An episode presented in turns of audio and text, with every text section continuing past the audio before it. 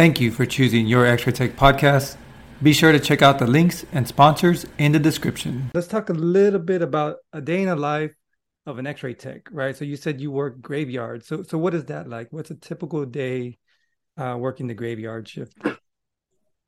Well, uh, so I work at a level one trauma center. So uh, one of the reasons why I like the either either the evening or the graveyard shift is um because that's generally I'll say when the most like exciting trauma cases start popping off in the day. Um, I think around three o'clock is when a lot of the trauma starts rolling in. You know, it, I've seen some really bad stuff on day shift, but um, you know, people start drinking, they start, you know, partying, they start getting in fights, they start getting in car accidents, they start shooting each other in more of the afternoon, evening, nighttime. So that's one of the reasons why I like working in graveyard. People always say that I'm like kind of an adrenaline junkie, and I'm absolutely not. Like I have no uh, interest in jumping out of an airplane, but I do really like the fast paced, uh, excitement, high pressure, life saving decisions and moments kind of thing of, of the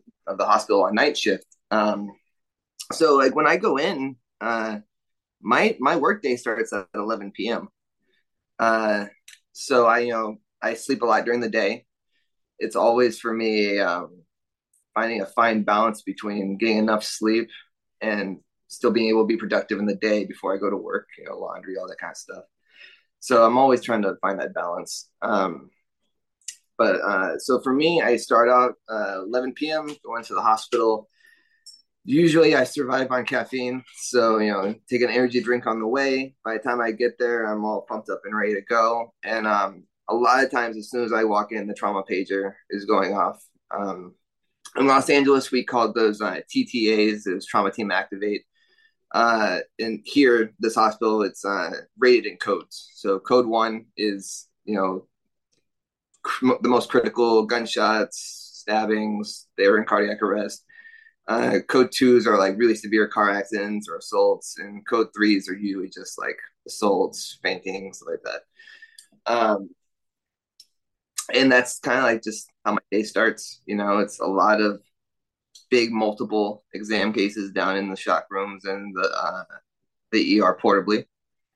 Uh, and then halfway through the nights when we have to start doing portables. So that gets to be like the nightly routine portables for all the, the heart surgery patients, um, intubations, you know, checking ET tubes, all that mm-hmm. stuff.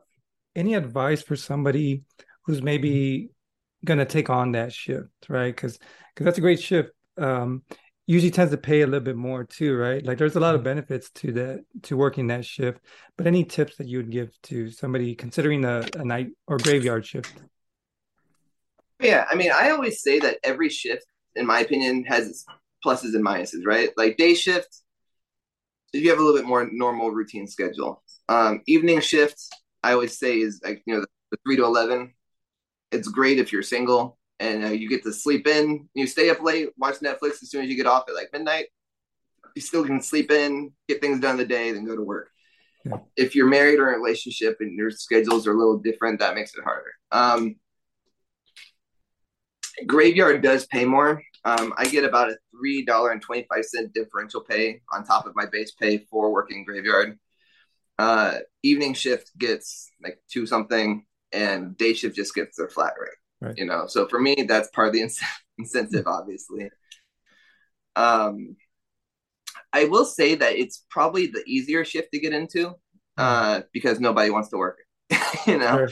uh, unless they're night people or it works best for their schedule. Um, so it's it's usually the one that will be open or the most online for an application, which also is the reason I'd say most new graduates get put into that position um, because it's kind of like just getting your foot in the door, right? It's like yeah. get your foot in the door, put your time in. When a better position opens up on a different shift, if you want to, you can then apply for it. Yeah. Um, for me, I like it.